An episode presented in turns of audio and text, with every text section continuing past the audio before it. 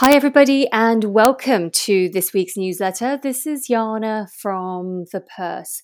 So, in this week's newsletter, we spotlight our podcast interview with Mary Ellen Iskenderian, who is president and CEO of Women's World Banking, a global nonprofit devoted to giving more low income women access to financial tools and resources they need for both security and prosperity.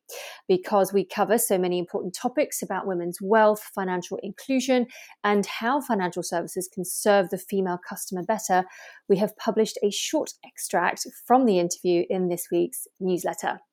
And you can review the news in brief so you stay on top of global financial, economic, and investing trends. I hope you enjoyed this week's newsletter. Until next week, bye for now.